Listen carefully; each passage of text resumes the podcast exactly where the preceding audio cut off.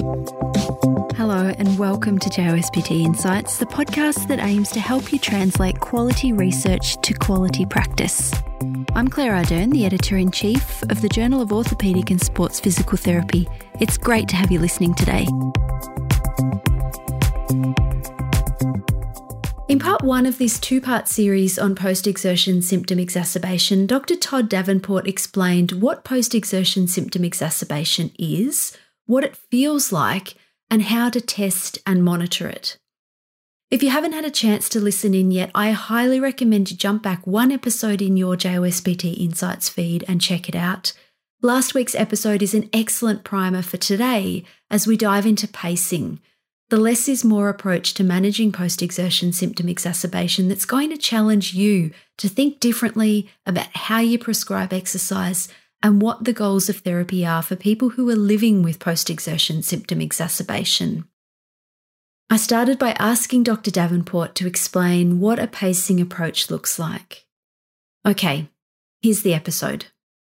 Todd, let's move on to talking about this idea of pacing. There's a lot of controversy and a lot of discussion around this, the graded exercise program. Can you talk a bit about pacing, what it is, and bring in this idea of the energy envelope?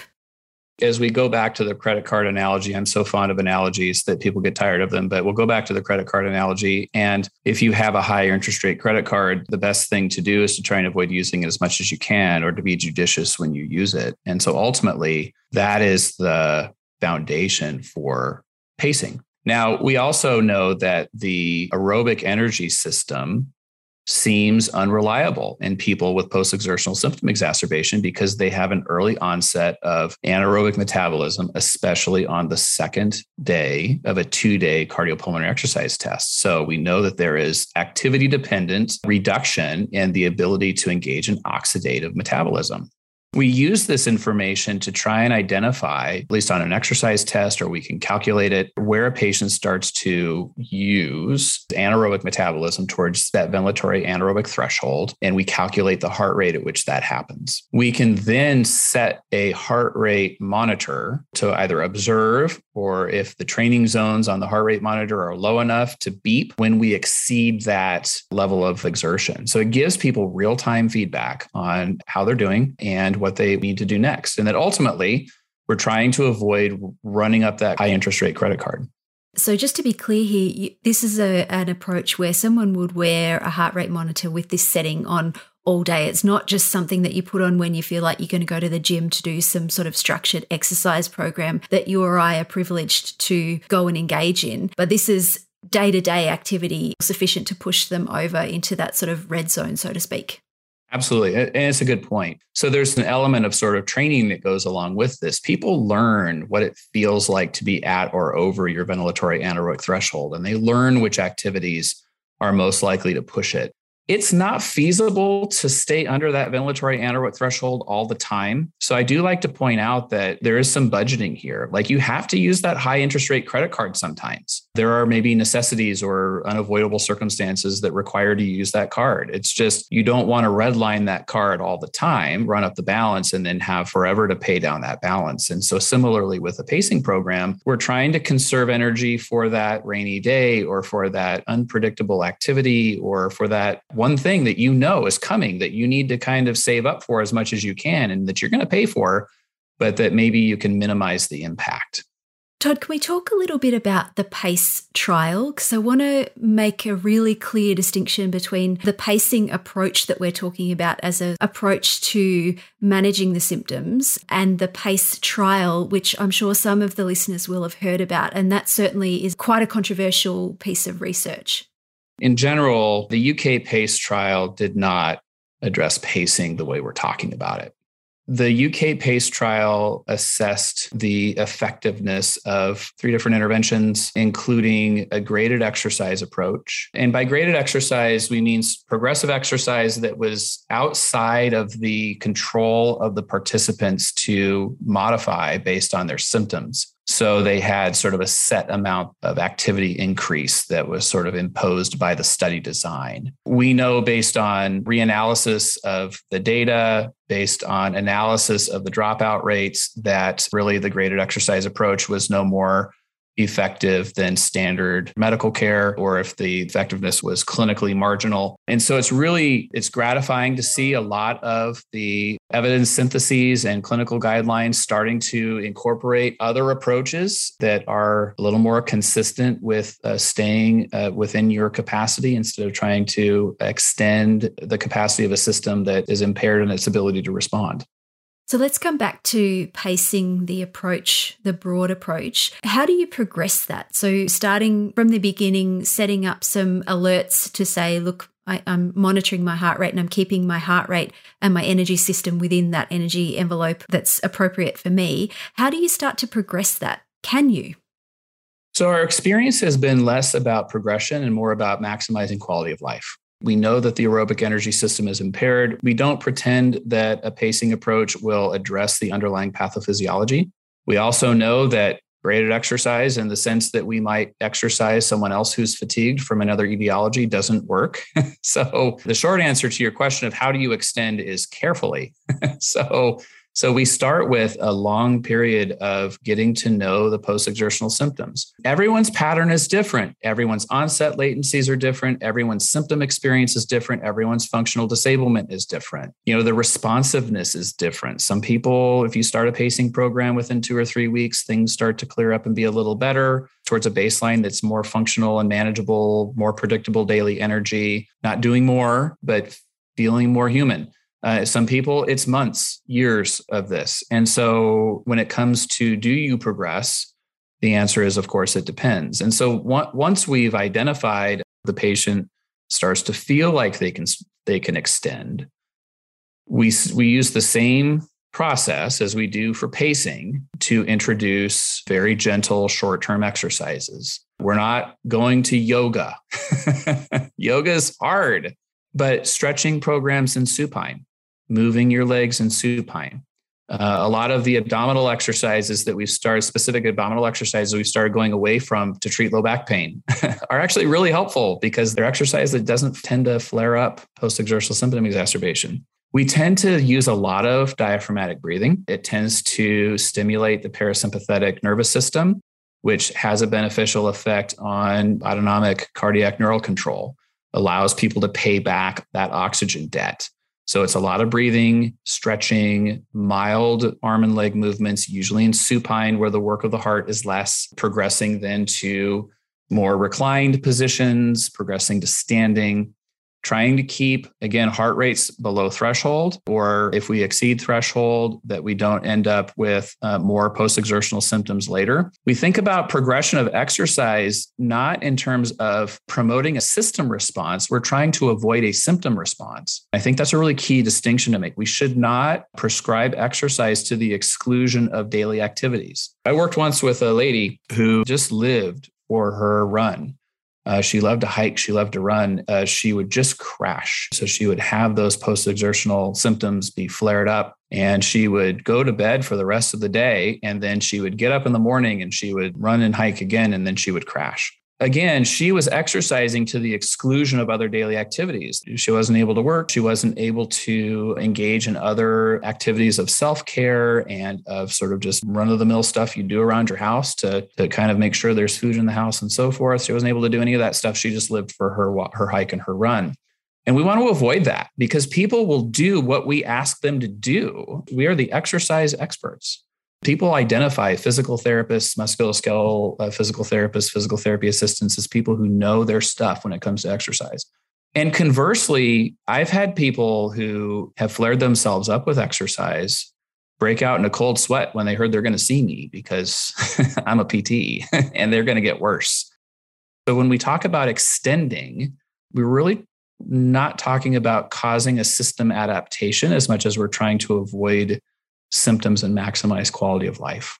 And I think for many of us, that's a challenging mindset to change because we've worked within that paradigm, whether it's strength training or training the aerobic system. You know, you need to push the system into debt to then get benefits. But I think we're talking about quite the opposite here.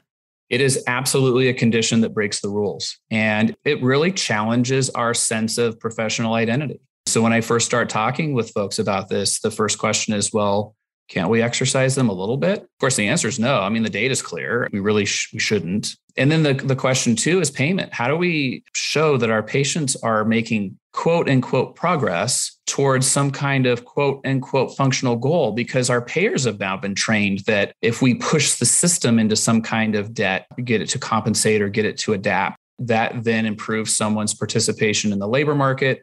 It improves someone's, uh, reduces someone's dependence on the social welfare state. And so there's all of this that kind of comes into play as well that, that we get paid based on these functional outcomes. And it's really hard to get people to pivot and start thinking about increasing quality of life when sometimes the paycheck to the individual practitioner often depends on people pushing into debt and, and trying to promote adaptation that just won't happen Todd, let's talk a bit about prognosis. And I want to take a lot of care here because prognosis, in the typical sense that we as PTs talk about it and think about it is often getting into the realm of ableism. And I want to try to take care to avoid that. What does the future look like for folks who are living with post exertional symptom exacerbation? And if, if I'm a PT who is trying to support someone and care for someone with this challenging condition, how do I sort of communicate what the future might look like for someone?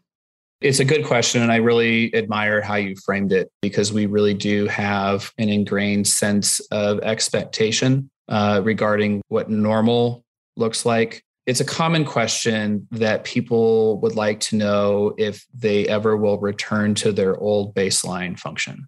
And we know from some of the prognostic work in ME that that answer is about three to 5% of people will return.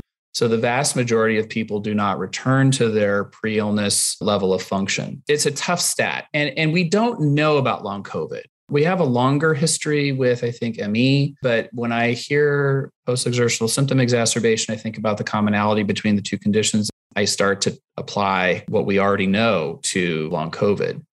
My hunch is that we may be catching people through better clinician education, awareness campaigns like this uh, so that we don't normalize post exertional symptom exacerbation and, and make it worse because people don't know to seek treatment or become stigmatized, so they won't. So my my optimism is that we'll do better than three to six percent of people returning to their premorbid level of functioning. But the, the simple answer is that I'm, I don't know. I'm encouraged also by the research focus and dollars that have gone to understand the pathophysiology of long COVID, even as I'm aware of the idea that it may be displacing attention and resources away from other conditions that also share post exertional symptom exacerbation and post exertional malaise. And so there are some promising research hypotheses. It's unclear to me right now whether those research hypotheses are specific to long COVID or they might gen- they might generalize well to the other long conditions, long mono, long Lyme, long, uh, long enterovirus, and so forth. I'm just not sure yet, but it's it's a source of optimism that I have. We can be involved because again, going back to believing patients, finding credibility in symptoms, that's a really powerful basis to establish phenotypes because one of the things that we know from these conditions that all seem to share post exertional symptom exacerbation as a feature is that they're very heterogeneous in presentation. And it's very possible that the people who have profound fatigue with cognitive dysfunction may present differently than people who have profound fatigue and heart rate dysfunction uh, or profound fatigue and viral symptoms. So the, the need to subtype is there, and we can help with that. We can help with functional symptomatic phenotyping that really might help to lend more validity to approaches uh, looking into the pathophysiology of long COVID and other long conditions. Todd, as we wrap up, what are the three things that you would really like to see musculoskeletal rehabilitation clinicians do or say or think to support people who are living with post exertional symptom exacerbation or post exertional malaise? I would say, above all, listen for the symptoms and signs. Be aware and compassionate enough to ask someone how they're doing and be receptive to feedback that it's not going well. Find credibility in unusual, fantastic, far out symptoms that may be happening to somebody somebody who may color in an entire body chart and be sitting across from you. And in the course of a session, it just looks like they're no longer paying attention to you because they're starting to crash. So that's the first piece. I would say the second piece is don't be afraid to change how you do things. Post exertional symptom exacerbation requires a less is more approach. We have conditioned ourselves and our payers and you know our advocates in government to a more is more approach. More is more has the potential to cause harm in this case. I think this also extends to how we do things in our clinics. Our clinic may turn out to be a virtual clinic for many people. Just the process of getting to an appointment, parking, sitting in the waiting room, interacting with the front office staff, filling out paperwork, we've already crashed people. We've lost them. So by the time we get to our evaluation, they're done. The opportunity to help has already come and gone. But for the most part, you can treat people with post post exertional symptom exacerbation very well using the computer and also using the phone for people who have a hard time focusing on screens. You got generally 20 minutes with people. And so it needs to be a fruitful 20 minutes. Check in with people, make sure that you're not overdoing work with your patient. Just the last piece is remembering that quality of life is important. We spend a lot of time pushing capacity, and we should in a lot of patients. I think a lot of the calls that we underdose patients, that we don't follow sound exercise principles, all of that is very relevant. And I'm not arguing against that at all. I do think that in this particular population, with this particular set of signs and symptoms, we have a, a situation where just load it is not helpful. And we need to think that quality of life is paramount. And so, in that, wrapping up into those concepts I just discussed of listening to patients, finding credibility in their stories, and using features of subjective examination as our outcome measures becomes important. And Todd, we will link to JOSPT blog posts that you and colleagues have put together. And I want to thank you again for that terrific information. What other resources would you point folks to who are looking for more information after today's chat? A lot of good information from Physios for ME. There is a Facebook group, PT OT for ME. They're all clinicians uh, living with ME. Long COVID Physio, for which I'm an unpaid education co chair, uh, has some fantastic resources, including some new videos that are oriented to patients, but really digestible by clinicians as well. The World Physiotherapy's briefing paper number nine, which involves a description of best practices in rehabilitation for post COVID condition. And then also, finally, the Workwell Foundation has a whole host of podcasts, recorded lectures, one page fact sheets, tip sheets for patients uh, that also are eminently digestible by clinicians. There's a great community online who are active and sharing lots of information. So I'd encourage folks to follow accounts on social media like Long COVID Physio, get involved with World Physiotherapy, there's a ton of great resources out there. So let's start to work together as a community to curate those resources and to help promote the good ones that you've already mentioned here. Dr. Todd Davenport, thank you for liberating us to think about this less is more approach. That's a really important message to get across. And if folks take one message from today, I hope that that's one of them. So thanks for joining me on JOSPT Insights. Thanks for having me, and thanks for the listeners making it through this podcast. I appreciate it.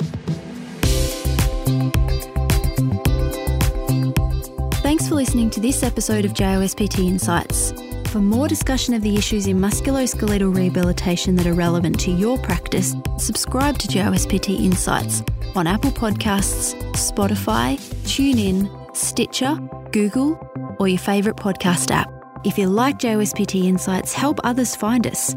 Tell your friends and colleagues and rate and review us. To keep up to date with all the latest JOSPT content, be sure to follow us on Twitter, we're at JOSPT, and Facebook, we're JOSPT Official. Talk with you next time.